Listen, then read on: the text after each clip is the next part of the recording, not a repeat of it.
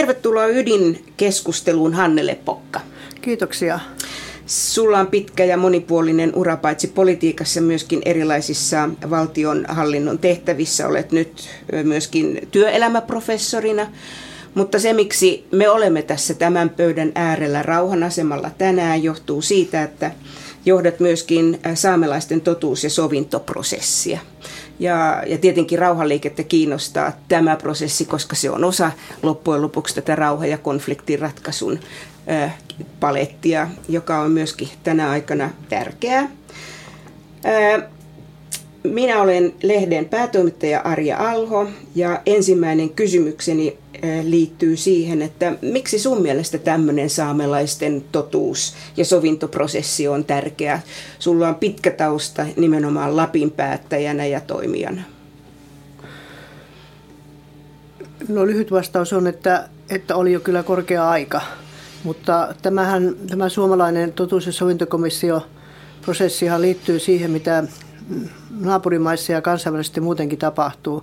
Eli jos suomalaisilta kysyisi, mitä totuus- ja sovintokomissio tuo mieleen, niin varmaan aika monet muistaa sen Etelä-Afrikan apartheid-komissio, joka oli, oli, oli ja, ja vaikutti kovastikin Etelä-Afrikan asioihin ja, ja sen rotusorun poistamiseen. Mutta viime, viime vuosinahan eh, eri puolilla maailmaa alkuperäiskansojen kohtelusta – ja, ja heidän asioistaan on asetettu näitä totuus- ja sovintokomissioita. Kanadassa on, kaikissa Pohjoismaissa on, Norja saa juuri oman työnsä valmiiksi ja, ja tämä Suomen totuus- ja sovintokomissio työn valmisteluhan alkoi itse asiassa ihan samaan aikaan, kun Norja aloitti oman työnsä, eli, eli silloin elettiin tätä Juha Sipilän hallituskautta.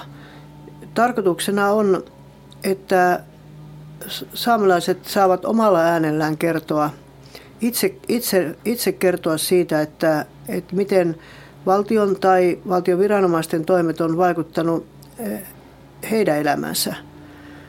Ja tämä kuuleminen on niin kuin se ehkä se kaikkein keskeisin asia, mikä, mikä komission työhön liittyy. Siitä me sitten kokoamme toimeksiannon mukaan ää, raportin, että minkälaisia epäoikeudenmukaista kohtelua, vääryyksiä, ää, ja muuta on, on, on valtion puolelta saamelaisiin kohdistunut.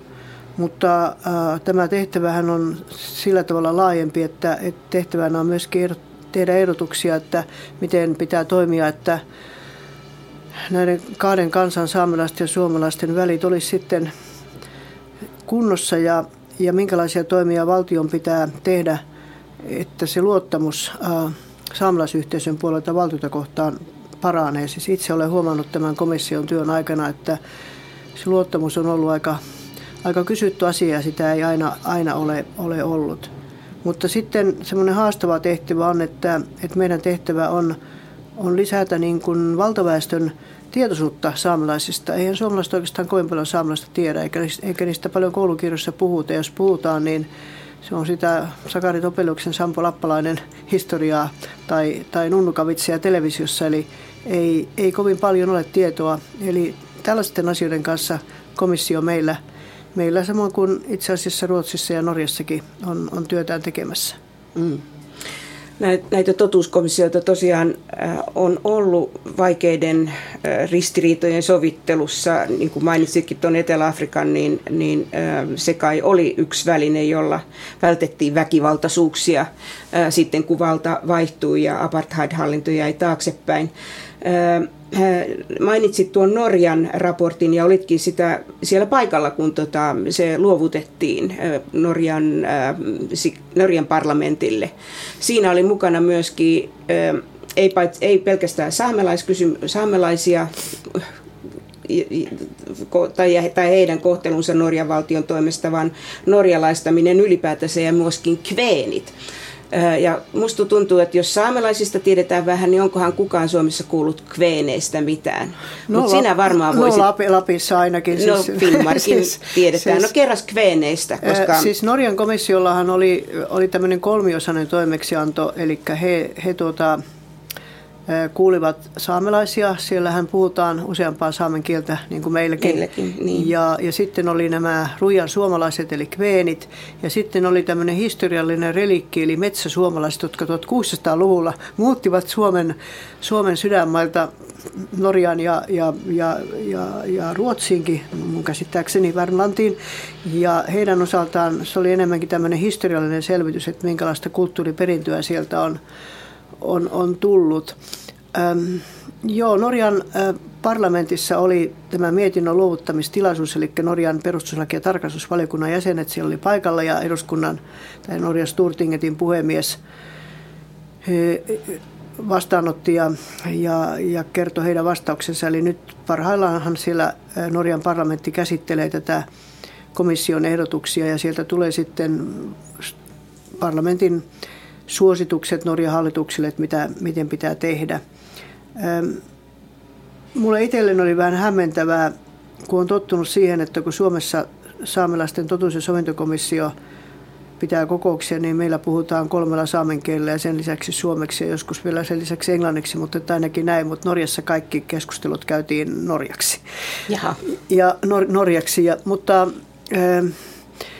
se oli niin sillä tavalla varmaan silmiä avaava tämä koko tilaisuus, että sehän ei päättynyt siihen, että se raportti jätettiin sinne Sturtingettiin, vaan Norjan kansallisteatteri, mikä se virallinen norjalainen nimi mahtaa olla, mutta Norjan kansallisteatteri joka tapauksessa aloitti kello 14, kun tämä eduskunnan tilaisuus oli päättynyt, niin tämän raportin lukemisen sillä tavalla, että että ne ihmiset, siellä oli hyvin paljon ihmiset omalla nimellään kertonut sen tarinansa, että miten heitä on kohdeltu, niin siellä ihmiset kävi lukemassa koko Norjan, Norjan kansalle, eli se radioitiin Norjan tuota, yleisradion kautta se koko ohjelma, niin kävivät lukemassa sen oman osuutensa raportista. Ja se kesti kai toista vuorokautta, kun se oli yli 700 sivuinen raportti, se koko, koko lukeminen, että sillä tavalla tehtiin niin kuin tämä julkistaminen tosi, tosi hyvällä tavalla. Että siihen Norjan raporttiin sisältyy yli 700 haastattelua tai, tai kuulemista.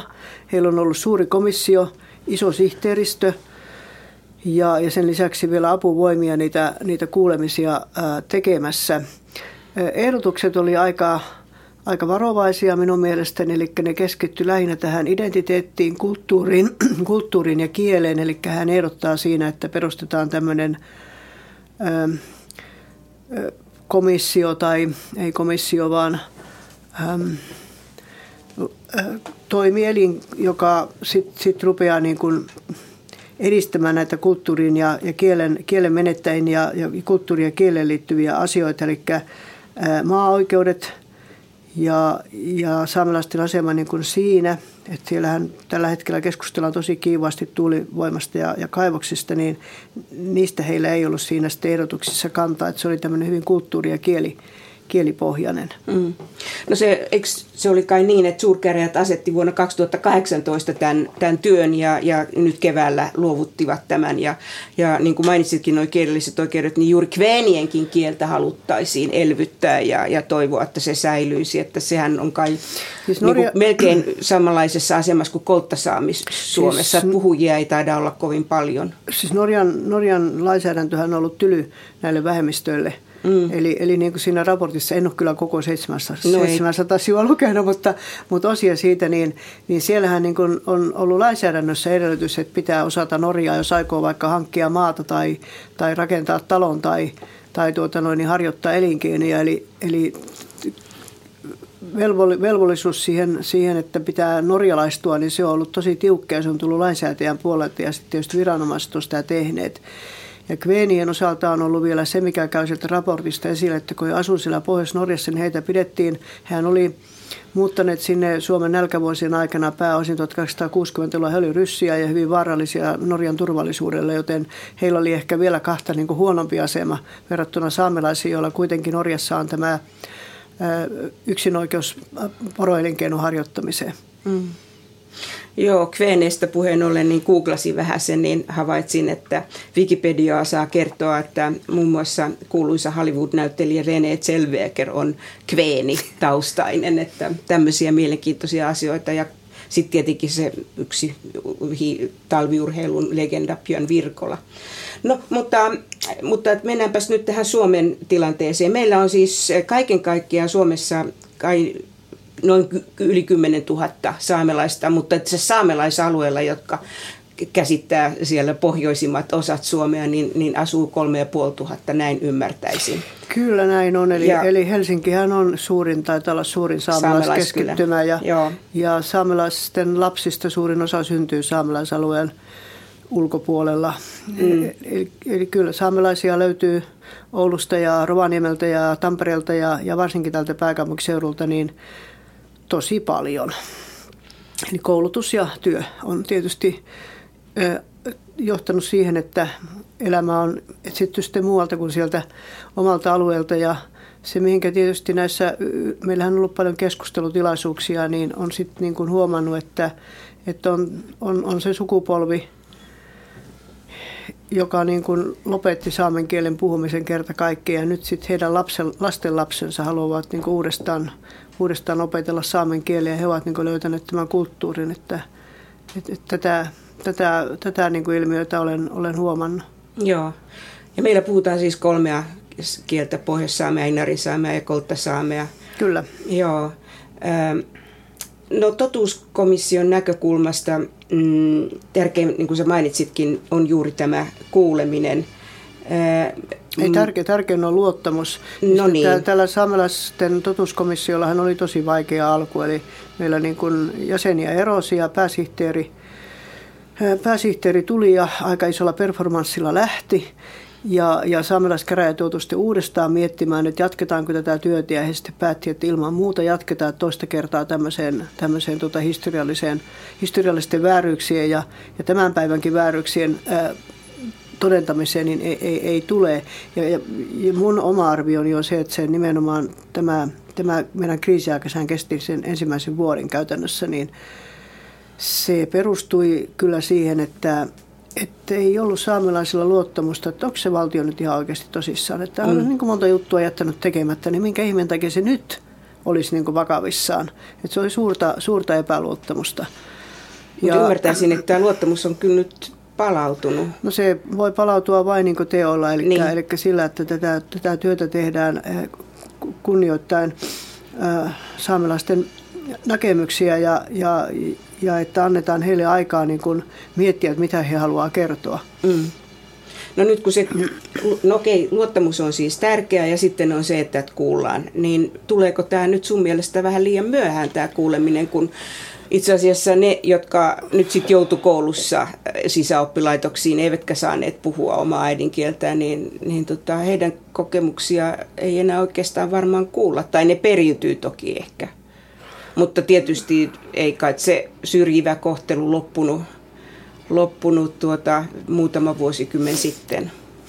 Joo, totta kai vanho, vanhat, vanhoja löytyy, löytyy varmaan kirkkomailta, mutta kyllä, kyllä sellaista, sellaisia henkilöitä edelleenkin on olemassa, jotka pystyvät omakohtaisesti kertomaan mm. asioita, mutta kiirehän tässä kyllä tietysti on, että siinä, siinä se varmaan pitää paikkansa. No sulla on kuitenkin hirveän tärkeä osuus minun mielestä saamelaiskysymyksen esille nostamisesta ja kulttuuri, kulttuurin tunnetuksi tekemisestä, koska sä olit oikeusministeri silloin, kun perustuslakiin tuli saamelaisten kulttuuri itsehallinto. No siinähän oli takana tietysti ilosopimus alkuperäkansojen oikeudesta ja palataan siihen myöhemmin, mutta, mutta voisitko palata vielä niihin muisteluihin sen oikeusministeriajalta, miksi se oli myöskin sulle tärkeää ja se oli myöskin kyllä mullekin tärkeä asia, koska oli siihen aikaan perustuslakivaliokunnassa ja, ja, ja siitä kuultiin. Ja sekään ei ollut ihan niin kuin semmoinen ykselitteinen asia, että pannaanpas nyt tämmöinen Suomen perustuslakiin, mutta että onneksi valiokunta oli niin viisas sun esittelystä, että näin tapahtui.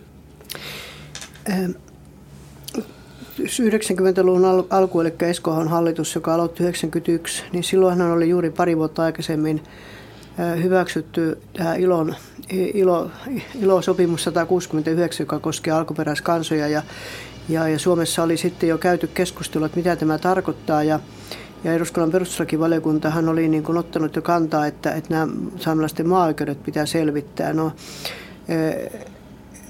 silloinen lapilainen maaherra Asko Oinas oli, oli tehnyt semmoisen raportin vuonna 1990, jossa niin kuin esitettiin ihan, ihan tuota noin niin reippaasti, että, että ruvetaan palauttamaan maita niille, jotka niitä aikanaan omisti. Ja,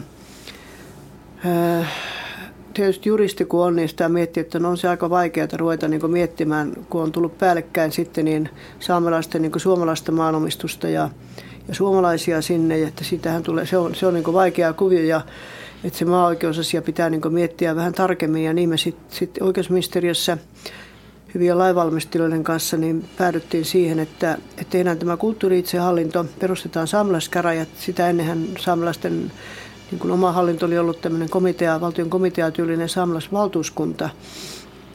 Ja, ja sitten tehtiin tämä ensimmäinen käräjälaki, että kuka saa äänestää saamelaiskäräjien vaaleissa. Ja kyllähän ne silloin jouduttiin vähän niin omasta päästä kehittämään ne perustelut, että, että miten sillä saa äänestää. Eli kieliperusta oli ihan selvää, että jos, jos isovanhemmat on puhunut äidinkielenä saamea, niin sitten sit saa niin kuin, äänestää. Ja, ja sitten kun se maa-oike, maa-oikeuskeskustelu silloin pyöri, niin me mietittiin, että no vielähän 1875 pidettiin vielä sitä Lapin rekisteriä, että kene, kuka harjoitti lappalaiselinkeinoja, niin jos silloin vielä oli siinä, niin sitten hänkin, hänenkin jälkeläisensä pääsee äänestämään.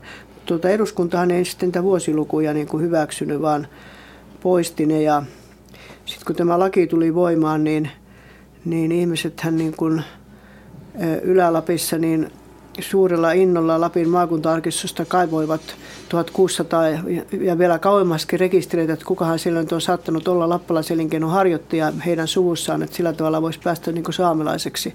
Että se oli aikamoinen, aikamoinen juttu. Mutta jos tähän päivään vertaa, niin 30 vuodessahan alkuperäiskansan oikeus on, on aika lailla muuttunut, siis kansainvälisesti YK on YK puolella ja YK toimielimessä. Eli kun me silloin jouduttiin niitä kriteerejä kehittelemään vähän niin omasta päästä ja katsomaan, miten, miten, miten muissa Pohjoismaissa asiaa jotain järjestää, niin nythän se on niin vakiintunut se käytäntö YK puolella, että, että alkuperäiskansan pitää niin kuin itse saada määritellä, kenetkä se haluaa jäsenekseen. Mm. Eli ihmisen, joka haluaa alkuperäiskansan jäseneksi, pitää itse haluta sitä ja sitten se yhteisö pitää haluta sitä. Ja, ja tällä tavallahan se nyt eduskunnassa viime vaalikauden lopulla kaatunut tai, tai käsittelemättä jäänyt saamelaiskäräjälaki esitys sitten ehdotti. Ja, että, että aika, on, aika on muuttunut myöskin alkuperäiskansojen oikeuksien osalta, että se on nykyään, nykyään tällainen ja se ei näytä olevan niin ihan helppo ymmärtää Suomessa. Mm. Päätellen siitä keskustelusta, mikä täällä käytiin. No just näin. No tosiaan se ilosopimus, joka turvaa alkuperäkansojen oikeuksia, niin oli aika iso kansainvälinen merkittävä muutos ja se tuli silloin 89 ja tämä perustuslain muutos tosiaan tuli tai käsiteltiin eduskunnassa sen Ahon hallituksen aikana ja saamelaiskäräjälaki liittyi siihen.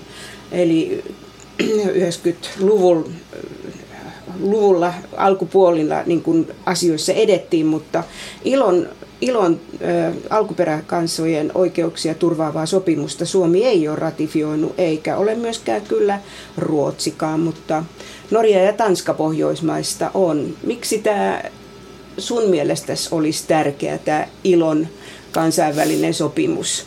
Mä muistan, että perustuslakivaliokunnassa tosiaan siitä silloin yhdessä kauheasti keskusteltiin ja silloin oli Kaisa Korpiakko Lappa oli tehnyt Joo. selvityksiä nimenomaan näistä No, ne taisi liittyä enemmän maa-oikeuksiin, mutta ylipäätänsä kuitenkin saamelaiskysymyksestä.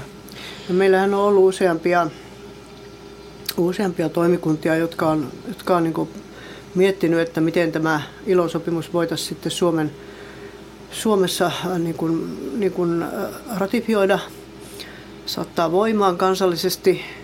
Ja, ja itse mulla oli mahdollisuus olla äh, toimikunnan puheenjohtajana saamelaistoimikunnan 2000-luvun alussa, jossa tehtiin sitten ehdotus, että, että, että ei ruveta nyt jakamaan, paloittaa maakappaleita, vaan että, että kun Ylä-Lapissa valtio on se suurin maanomistaja, niin valtion maaomaisuuden käyttöä niin kuin käyttöä ja, ja tuota hallinnointia varten perustetaan tämmöinen maa-oikeusneuvosto, jossa on puolet saamelaisia ja puolet sitten paikallisia suomalaisia. Ja, ja, ja tuota, saavat sitten valita kumpi puolella toimii, toimii puheenjohtajana. Ja, Ja, ja se ehdotushan tehtiin, silloin oli oikeusministerinä Johannes Koskinen, mutta tuota, saamelaiset laittoi siihen erivän mielipiteen, koska ne halusivat siihen enemmistön. No sitten pari vuotta myöhemmin Norja perusti sen Finnmarkin maaneuvoston, joka lähti täsmälleen tästä samasta periaatteesta, eli puolet ja puolet, ja puheenjohtaja vaihtui, ja heillähän se ilosopimuksen on, on tällä tavalla järjestetty.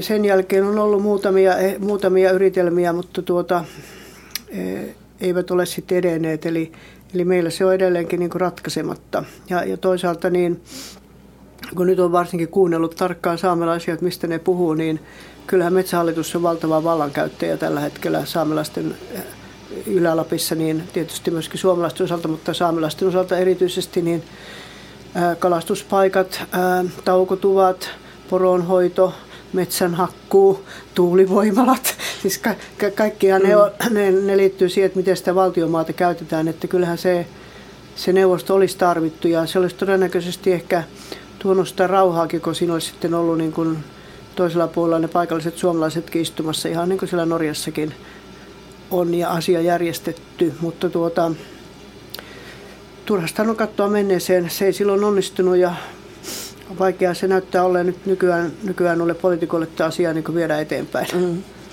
No siinä kulttuuri-itsehallinnossa ei ole kysymys pelkästään kielestä, vaan juuri myöskin perinteisten elinkeinojen harjoittamisesta, Kyllä. joka on osa kulttuuria ja siihen just liittyy nämä metsästys, kalastus, porohoito ja niin edespäin. Ja,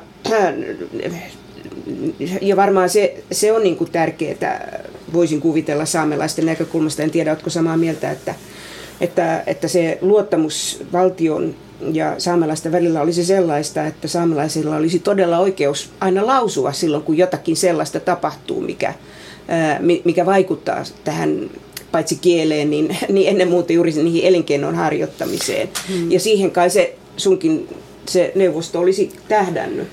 Mutta Joo. tuleeko nämä samat asiat esille nyt näissä kuulemisissa? Ainakin katsoin taas jälleen kerran netistä, että, että esimerkiksi Utsioilla oli Tenojoen kalastuskysymykset noussut esille.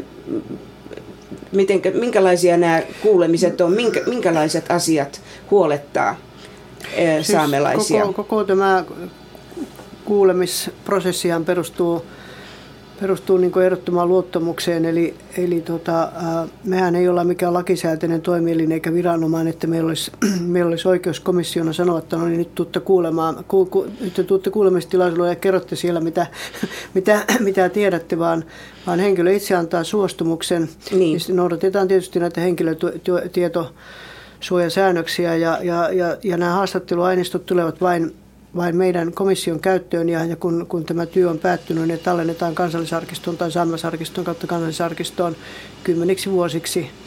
Eli, eli niitä eli, ei lueta teatterissa sit ääneen niin kuin no, Norjassa? No tuota, se taas riippuu siitä, että minkälaisen haastattelun ihminen haluaa antaa. Meilläkin on, meilläkin on kahdenlaisia, eli semmoisia, joissa ihmiset haluaa omalla äänellä ja omalla nimellä antaa sen haastattelun. He varmaan haluaa sen myöskin mm. kertoa kertoa eteenpäin ja todennäköisesti me joitakin tullaan tuolla omilla nettisivuilla podcastina myöskin julkaisemaan, jos, jos he näin, näin päättävät. Mutta sitten on sellaisia, jotka nimenomaan haluaa sen antaa nimettömänä, että kahdenlaisia ihan niin kuin, niin kuin Norjassakin.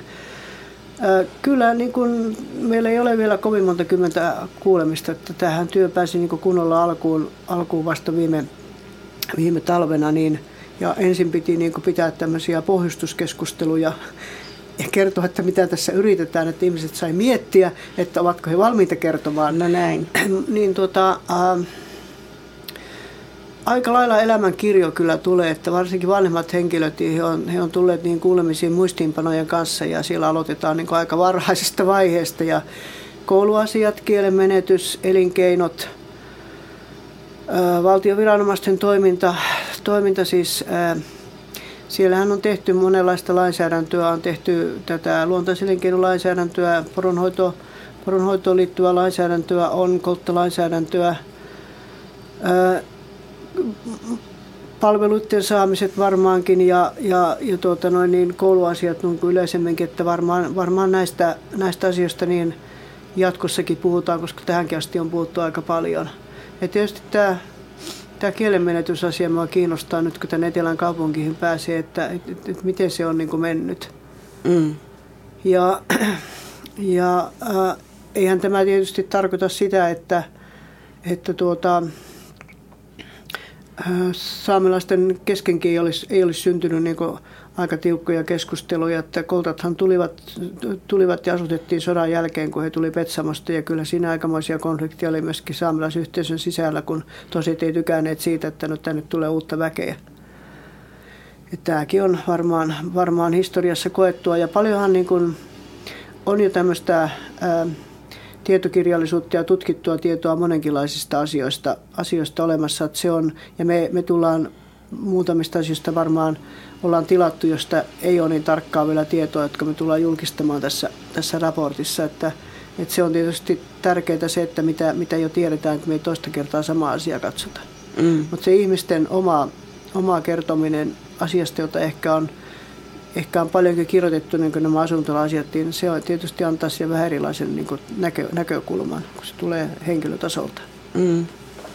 No mä itse asiassa tota, ajattelin, että Ydinlehdessä on sopivaa nyt puhua juuri tästä teemasta senkin takia, että sattumoisin kävin Koltta saamelaisten museossa Sevettijärvellä ja sitten Siidassa, nyt Inarissa ja huomaan vaan sen museon kohdaltakin sen, että mitä kaikkea on tapahtunut, koska ensimmäisen kerran kävin silloin, kun oli joku ulko ulkoilma tai joku ihan pienimuotoinen juttu. Ja, no, ja sitten, nä- siinä näyttelyhän on nyt ihan tuli terä. Niin, ja nyt te, sitten tuli se 2000-luvun alussa oli jo aika valtavaa ja nyt on nyt oli tosi mielenkiintoista katsoa nykyistä siidaa ja sen näyttelyjä ja, ja ennen kaikkea tietysti sit sitä ulkoilureittiä, jossa saattoi nähdä sen kekseliäisyyden, mikä saamelaisillakin on ollut metsästyksen suhteen esimerkiksi, kun on tehty luonnonmateriaaleista ansoja ja, ja niin edespäin ja karhuja pyydetty. Mut, ja kieli on kai jossain määrin tietenkin elpynyt myöskin, koska, koska esimerkiksi tienviitoissa on nyt saamen kieli. Silloin jos, niin kun ainakin nyt saamelaisalueella, Otsajohka on Utsjoki ja mitä kaikkea siinä nyt oppikaan tällä reisulla. Mutta mm, mistä sun mielestä juontuu tavallaan tämä tämä ristiriita, joka on ollut niin pitkään saamelaisyhteisön ja, ja sitten niin kuin poliittisen päättäjän välillä tosiaankin, että ei niin kuin olla pystytty oikein etenemään saamelaiskäräjissä, käräjälaissa ja, ja sitten tietenkään tässä sopi, so, ilosopimuksessa – se, mistä se epäluottamus kumpuaa? Onko se nimenomaan juuri nämä valtion toimet vai, vai, vai onko siinä jotain, jotain niin kuin, niin, onko siinä nyt keskus, olisiko se liitettävissä tähän rasismikeskusteluun, syrjintään ylipäätänsä erilaisuuteen? Koska eikö se niin ollut, että 1500-luvulla sinne saamelaisalueelle alkoi tulla uudisasukkaita ja ne alkoivat työntää tavallaan saamelaisia kohti enemmän pohjosta. Ja, ja oli niin kuin aikamoinen käsitys siitä, että tämä on oikein ja että näin tehdään. Siis no, suomalaisten puolelta tai niin, uudisasukkaiden ruo, puolesta ruo, ja ruotsalaisten. Ruo, Ruotsin kuninkaan asutusplakaatit, niin. kyllä joo. Varmasti saamelaisia on asunut niin kuin ympäri Suomea. Täällähän Etelä-Suomestakin löytyy näitä saamelaisperäisiä paikan nimiä, mutta tuota, mehän niin kuin tietysti katsotaan tätä asiaa ja peilataan niin kuin elävään kulttuuriin, eli nykyiseen saamelaisyhteisöön. Eli jos historiassa on ollut, ollut tuota saamelaisia vaikka, vaikka tuota Turun lähellä, niin eihän, eiväthän heidän satojen vuosien jälkeiset enää voi olla saamelaisia. Se, on, se on historia ihan samalla tavalla kuin Lapissa on Sompion alueella, minne suomalaisia uudisasukkaita tuli tosiaan 1600-luvulla. Puhuttiin tätä tätä tuota Kemin saamea, niin sehän on sukupuuttoon kuollut, kuollut kieli, kieli, että varmaan ansaitsee historiallisen arvion, arvion meiltäkin, että, että kyllähän näitä on ollut, tai joku Kuusamo, niin se on ollut aikanaan saamelaisten aluetta, mutta ei, ei se nyt enää vuosisatoihin ole ollut. Että ei. Tietysti, tietysti tämä, että, että mihinkä, mihinkä me se raja niin kuin, niin kuin laitetaan. Mutta tota, kun mä itse mietin, että, että minkä takia se saamelaisasian käsittely niin kun silloisessa Eskohon hallituksessa meni kuitenkin aika sutjakasti, ei siitä äänestetty. ei tarvinnut pääministerin yksinään antaa saamelaiskäräjäesitystä niin kuin, niin kuin nyt tässä Marinin hallituksessa ja, ja siellä niin kuin toinen hallituskumppani oli, oli vastaan, niin muistelisin, että, että silloinen ulkoministeri Heikki Haavisto totesi varsin lakonisesti, kun se saamelaiskäräjälakiesitys oli valtioneuvoston pöydällä, että, että tämä on niin kuin kansallinen kysymys, että tämä, tämä pitää hoitaa tällä tavalla. Mm. Eikö, eikö siitä edes keskusteltu? Ja, ja nyt, nyt tota noin, vaikka komissio ei ole niin millään tavalla ollut tässä saamelaiskäräjälain valmistelussa mukana tässä viimeisessä, joka oli niin. viime vaalikaudella, vaan, vaan se, sitä hoiti oikeusministeri Henriksson ja oikeusministeriö, niin – niin tietysti se heijastui meihinkin, koska se aiheutti aikamoista ahdistusta varsinkin noihin nuoriin, nuoriin saamelaisiin, että mitä tässä oikein on, kun heidän elinikänsä on riidelty saamelaiskäräjälaista, mikä pitää paikkansa sinänsä, niin, niin, niin kyselin sitten niin kuin tietysti näiltä poliitikoilta, että no missä tämä nyt tämä niin ongelma johtuu, niin sieltä sai sain niin Annika Saarikoltakin vastauksen keskustapuolelta, että miksi se vastustaa, että noko, noko Lapin kansanedustajat vastustaa.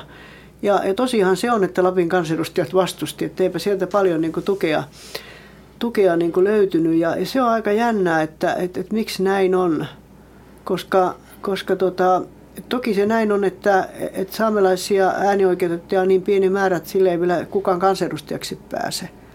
Mutta toisaalta niin vähemmistöjen asioiden niin kuin huomioiminen ei pitäisi olla keneltäkään, keneltäkään pois, eikä varsinkaan enemmistöltä. Että tässä on Tietysti tämä nykyinen sosiaalinen media vielä tätä vastakkainasettelua ruokkii, kun siellä voi heitellä niin kuin kaikenlaista niin ulos, mutta että, että kyllähän niin kuin tämä poliittinen johto niin kuin Lapissakin niin asennoutui täysin niin kuin näiden saamelaisasioiden vastustajien kannalle. Ja se oli minusta kyllä jotenkin hämmentävä, että miksi tämä asia on näin. Siis olihan niitä vastustajia silloin, silloin 90-luvun puolivälissäkin, kun se saamelaiskäräjälaki oli eduskunnassa, mutta mutta ei he saaneet niin kuin semmoista niin kuin määräävää asemaa. Kyllähän siellä, kävi, kyllähän siellä kävivät. Silloin oli Lapin kyliä yhdistyksiä, Kyllä. en muista mitä kaikkea niitä nyt olikin, mutta ei ne saaneet silloin niin, niin, niin määräävää asemaa, niin nyt, nyt he on niin kuin saaneet määrätä se, mitä eduskunta ajattelee. Mielenkiintoinen niin, juttu. Niin, mulla on semmoinen mielikuva kyllä, että, että, että silloin niin kuin ajatus oli tämä, että – että, ähm, että demokratia on se, että, että enemmistö kunnioittaa vähemmistön oikeuksia Kyllä. ja se nähtiin ihan laidasta laitaan. No okei, ei siinäkään nyt varmaan perustuslakivaliokunta ihan yksimielinen ollut, mutta, mutta mm, äh, ainakin kun katsoin vaan sen vanhan mietinnön äh, kiinnostuksesta, jotta vanhat asiat palaisivat Joo, se... mieleen, niin siihen liittyy yksi eriävä mielipide. Se oli ensi jo laineen, mutta että se oli vielä pidemmälle menevä alkuperäsopimuksen, Ky- kyllä, kyllä. alkuperäkansojen sopimuksen kannalta kuin mihin sitten valiokunta päätyi. Että sehän oli tietynlainen, tietynlainen kompromissi, mutta saamelaiskäräjälaki kuitenkin tuli ja, ja, tota, ja kulttuuri-itsehallinto oli niin kuin sitten se, joka tuli sitten perustuslakiin. Et siinä, siellähän ei tietenkään sanottu saamelaiskäräjistä yhtikäs mitään, vaan se oli sitten erillinen lainsäädäntö. Kyllä, kyllä. Joo. Ajat ovat erilaiset, näkö, näemme. Tai sitten sanotaanko nyt näin, että ne, sama, ne, pi, ne pinnan alla olevat ristiriidat on nyt niin kuin taas ryöpsähtäneet esille. Ehkä näin myöskin. Niin, Kyllä tämän totuus- ja sovintokomission niin kuin pohja-ajatuksena kuitenkin on, että kun nämä asiat nyt kerrotaan julkisuuteen, että mitä on tapahtunut ja mitä, mitä niin kuin tapahtuu edelleenkin saamelaisten kohdalla tässä Suomen, Suomen tota valtiossa, niin kun, kun ne tiedetään ja ne tosiasiat on niin kuin, niin kuin pantu niin kuin julkisuuteen, niin, niin jos se nyt sitten omalta osaltaan edistäisi tätä vuoropuhelua suomalaisten ja saamelaisten välillä ja, ja, ja syntyisi niin kuin edellytyksiä sovinnolle. Siis tällä hetkellä mä olen ajatellut, että me ollaan nyt siinä vaiheessa tässä työssä, että me selvitetään sitä totuutta, mitä on niin kuin tapahtunut ja sen sovinnon tekemisen vaihe tulee seuraavaksi. Eli sitten sit katsotaan, että tuleeko näistä aineksista edellytyksiä niin kuin sovin, sovinnolle, että voidaan niin kuin kiihkottomasti saman pöydän ääressä niin kuin istua ja nämä kaikki niin kuin eri mieltä olevatkin ihmiset ja ja päästä niin kuin eteenpäin. Että nyt, nyt varsinkin tuo viime talvinen keskustelu oli tosi niin kuin kärkäs. Tietysti kun vaalit oli tulossa, niin sekin vaikutti asiaan. Mm. Ne, sitten tämä on tietenkin yhteispohjoismainen asia myöskin, koska kansallis, kansallisvaltioiden rajoilla ei kyllä niin kuin Lapin, Lapin maisemassa oikein ole merkitystä, että sitä mennään ja liikutaan aika, aika lailla kuitenkin Joo, siis ruotsalaisilla... raja, ilman rajamuodollisuuksia, mikä on erittäin tärkeä asia. Siis ruotsalaisillahan on kaksi komissiota myöskin, eli heillä on nämä suomalaiset eli meänkieliset Torniokilaakso ja sitten heillä on, on saamelaiset. Joo. Ja tämä meänkielisten asia on niin kuin taputeltu, eli se on, se on tehty käytännössä hyvin pitkälle, eli he kirjoittaa nyt raporttia, joka on tarkoitus Ruotsin hallitukselle, siis se on samalla tyylillä perustettu kuin meidän komissiot, valtioneuvosto, eli Ruotsin hallitus on sen asettanut, niin on se jättämässä nyt, nyt tuota, vuoden loppupuolella, muistelisin, että marraskuun lopulla. Ja ähm, se äh, meänkielisten asemahan on varsin varmaan mielenkiintoinen myöskin ollut siellä ruotsalaisessa yhteisössä, koska tuota, heidän asemansa niin kuin jollain tavalla, äh, kun he on olleet suomalaisia – ja, ja, ja, ja rajaa vedetty silloin, kun Suomi, Suomesta tuli osa Venäjää. Ja että siellä on niin rystät toisella puolella ollut ja nämä on varmaan sitä samanhenkistä väkeä, niin kyllä silloin, siinä on ollut niin omat, omat vaikutuksensa. Eli se, se että, että siellä on niin suomen kieli kuitenkin pysynyt, se vanha suomi. Ja edelleenkin, mm. että jos sä soitat Pealan kunnantaloon, niin siellä ihan iloisesti vastataan su- su- suomeksi tai meidän kielellä, niin – Ähm, se, se, et, et sen aseman tunnustaminen, niin se varmaan tulee sillä heidän raportissaan kyllä esille, että, että sitä, ei, sitä on kirjattu kuin kuumaa, kuumaa puuroa, että ei ole millään voi tunnustaa, että suomenkielinen osuus asuu Norpottenissa ja varsin niin kuin laajalla alueella ja aika keskitetysti kuitenkin. Joo. No sitten se arktinen alue, niin sitten on vielä se Venäjäkin siellä ja kolttasaamelaisia ja, ja näin, että arktisen alueen yhteistyön kannalta tietysti nykyinen Ukrainan sodan aiheuttama tilanne on hirmu, hirmu hankala. Niin, siis se on mulla ollut yllätys, että, että kirjoitettu koltan kieli on niin nuorta, että sitä on alettu kirjoittamaan vasta 1970-luvulla, 74 jos oikein muistan. Joo, siihen, siihen asti kaikki kolttien viralliset asiakirjat oli venäjäksi. Näin. Ja, ja, ja onko se nyt niin, että on noin 300 taitaa puhua tällä hetkellä kolttasaamea? Joo, ei, ei varmaan kovin paljon, mutta nythän on näitä kielen elvyttämis, niin elvyttämis, on. Ja elvyttämis kielikylpyjä päiväkodeissa. Ja, joo, ja koulussa. Kyllä, kyllä joo. joo. Öö, no sitten jos puhutaan vielä tästä, että pitäisikö sun mielestä olla jotain jos, jos ajattelet nyt sitä, niin kuin, sitä uras tavallaan oikeusministeriössä sekä ministerinä että kansliapäällikkönä, niin, niin onko, onko tämä riittävä tämä perustuslain kulttuurisen itsehallinnon maininta perustuslain näkökulmasta?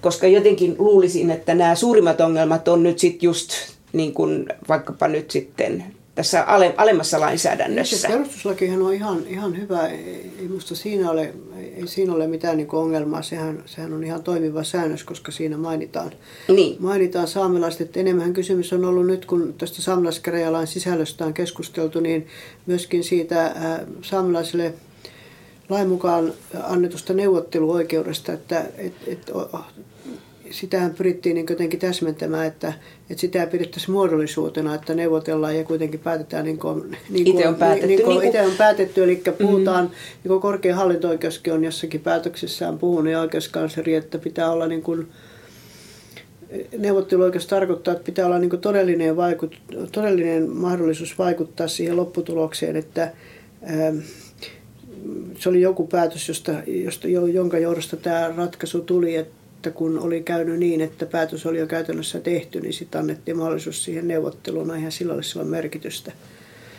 Ja kaivoslaki varmaan, tai kaivoskysymykset on varmaan sellainen, joka, joka on aika tärkeä jossa ei nyt vaan pelkästään pidä, neuvottelu ei voi olla vaan ilmoitusasia, että näin tehdään. Siihen nyt on niin valtavasti tällä hetkellä monenlaisia paineita. No, no tällä hetkellä tuolla saamelaisalueella, siis Ylä-Lapissa, on, on tuota muutama, muutama ruottalaisten varaus, jos nyt oikein muistan, mutta ne on aika laaja, eli Kalakan Vuotsusta ja menee sinne Itä-Inarin taakse. Mm. Siis varaus, joka on voimassa sen kaksi vuotta ja sitten on tämä käsivarren varaus, että pari, pari kappaletta varsinaisesti niin kuin Malmin etsintähän siellä ei, ei nyt vielä ole, sanon, että vielä, koska nythän kuitenkin Euroopan unionissa, unionissa on tällä hetkellä menossa tämä, tämä tuota, harvinaisten maametallien ää, aloite tai asetus, mitä viedään, viedään eteenpäin, eli tämä tuota Critical Raw Material Act. Ja vaikuttaa siltä, että EU:ssa tulee kovasti painetta, että pitää e- Euroopan alueelle lisätä kaivoksia, että lisätään huoltovarmuutta ja olla vähemmän riippuvaisia Kiinasta. Ja se lisää tietysti paineita tänne, tänne Suomeen. Ja, ja, ja jos taas saamelaisilta kysyy, että mitä mieltä ne ovat näistä kaivoksista, niin sieltä saa semmoisen vastauksen, kun aikanaan tuo saamelaiskäräjien puheenjohtajana oli Tiina Sanila Aikio, niin se nyt ilmoitti hyvin ylevästi, että kaikki maa on käytössä, ettei tänne ketään enää mahdu. Olla. Tämä on, tämä on, tämä on, mm. tämä on, tämä on käytössä jo. Eikä se kantalle kyllä siitä niin kuin muuttunut.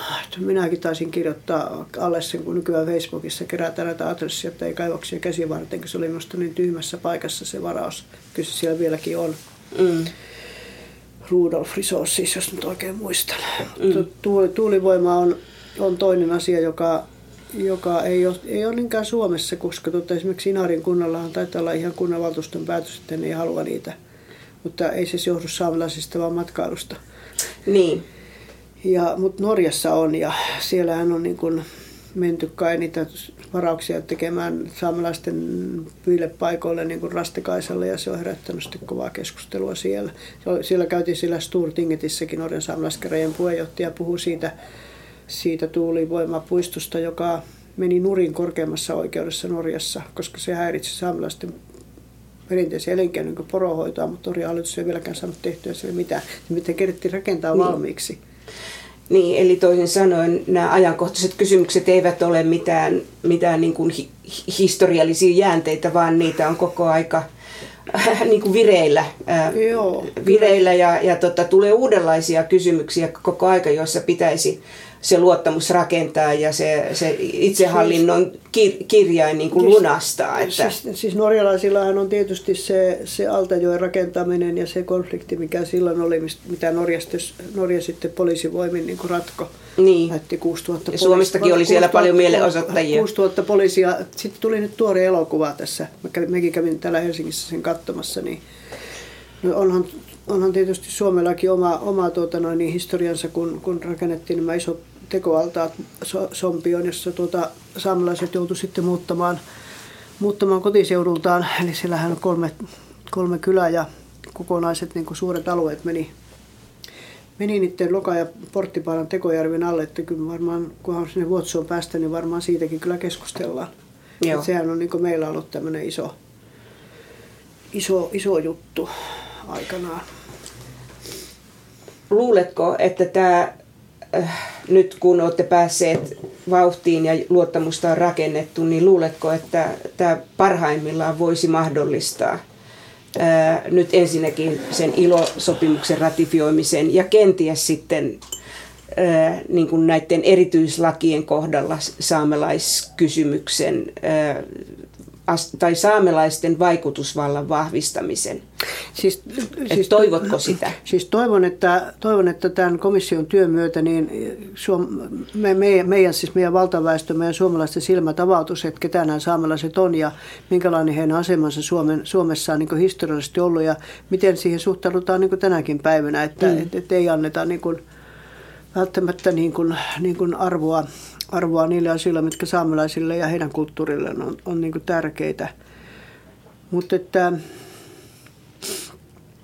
mihinkä tässä niin käytännössä päästään, niin tässä on sellainen parlamentaarinen seurantaryhmä tällä, tällä hommalla, jossa on kaikki eduskuntapuolueet, joka varmaan nyt tämä Orpon hallitus ää, tässä nyt joutuu asettamaan uudestaan uudestaan, koska tota noin, niin, ää, kokoonpano on tietysti vaihtunut ja siinä on ollut puheenjohtajana pääministeri valtiosihteeri, eli, eli tota, nyt varmaan Orpon valtiosihteeristä tulemme ensi viikolla meidän kokoukseen mukaan, niin, mukaan kanssa hetkeksi, niin hänestä tulee puheenjohtaja ja, ja kokoonpano varmaan vaihtuu. Eli sehän on se meidän niin peili, että me käydään keskustelua mm.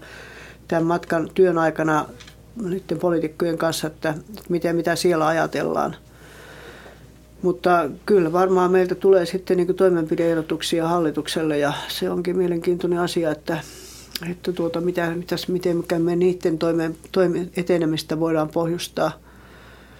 että ne eivät jäisi niin, niin monet toimikuntien esitykset, että niille ei tapahdu mitään. Mm. Se on ehkä se pelottavin asia, mikä minua niin vaivaa, kun on nyt nähnyt, että kuinka, kuinka ihanasti niin asiat voidaan niin jättää, jättää silleen. Mutta tota, tätä Orpo-hallitusta kun nyt asetettiin, niin nehän kuitenkin sinne hallitusohjelmaan kirjoittivat, mitä me toivottiin, että me saadaan se jatkoaika, että me saadaan 2025 loppuun asti tehdä tätä työtä rauhassa, koska haastattelut vie aikansa. Ja sitten ne kirjoitti, että ne antaa saamelaiskäräjälakiesityksen uudestaan eduskunnalle. Mm. Mielenkiintoinen juttu. Mä luin tänään Twitteristä, joku oli paukassut sinne, että, että, että hallituksella olisi tarkoitus peräti lokakuussa antaa se esitys. Aha. Mielenkiintoista. No sinä olet Mielen... enemmän informoitu kuin No se on, minä. kun tämä on koukussa tuohon sosiaaliseen mediaan, niin se on huonompi, niin. juttu, huonompi juttu. Mutta tota, ää, nyt kun niiden poliitikkojen kanssa tuli, tuli keskusteltua tuossa viime vaalien alla, että mä olin peräti neljässä valiokunnassa kuultavanakin, kun oli tämä käräjälaki keskustelu perustuksessa ja maa- ja metsässä ja hallintovaliokunnassa ja talousvaliokunnassa, niin oli ihan siellä monenlaisia mielipiteitä. Mm. Kyllä, oli hyvä kattaus, kun ei ole paljon tuonne poliitikkojen eduskuntatyössä ole tarvinnut moneen vuoteen olla, olla kun tuota, ympäristöministeriössä aina meiltä löytyi niin sivistyneitä muita virkamiehiä, jotka kävi siellä asiantuntijat. Mä kävin harvakselta, niin tuo oli kyllä aika sokki mulle. Mm. varsinkin sitten niin, ää, kuuntelin ne muut asiantuntijat. Niin. Niin, mun täytyy sanoa, että kun ryhdyimme käsittelemään silloin aikanaan sitä ILO-sopimusta 169, joka turvaa alkuperäkansojen oikeuden, ja silloin ryhdyttiin halu- miettimään sitä, että miten se saataisiin ratifioitua, niin enpä olisi voinut kuvitella, että vuonna 2023 ollaan edelleen tässä samassa asemassa, etenkin kun saamelaiset ovat Euroopan unionin alueen ainoa alkuperäkansa. Ei muuta kuin voimia työhön. Jos se nyt joku ratkaisee, niin se olet varmaan sinä. Kiitoksia.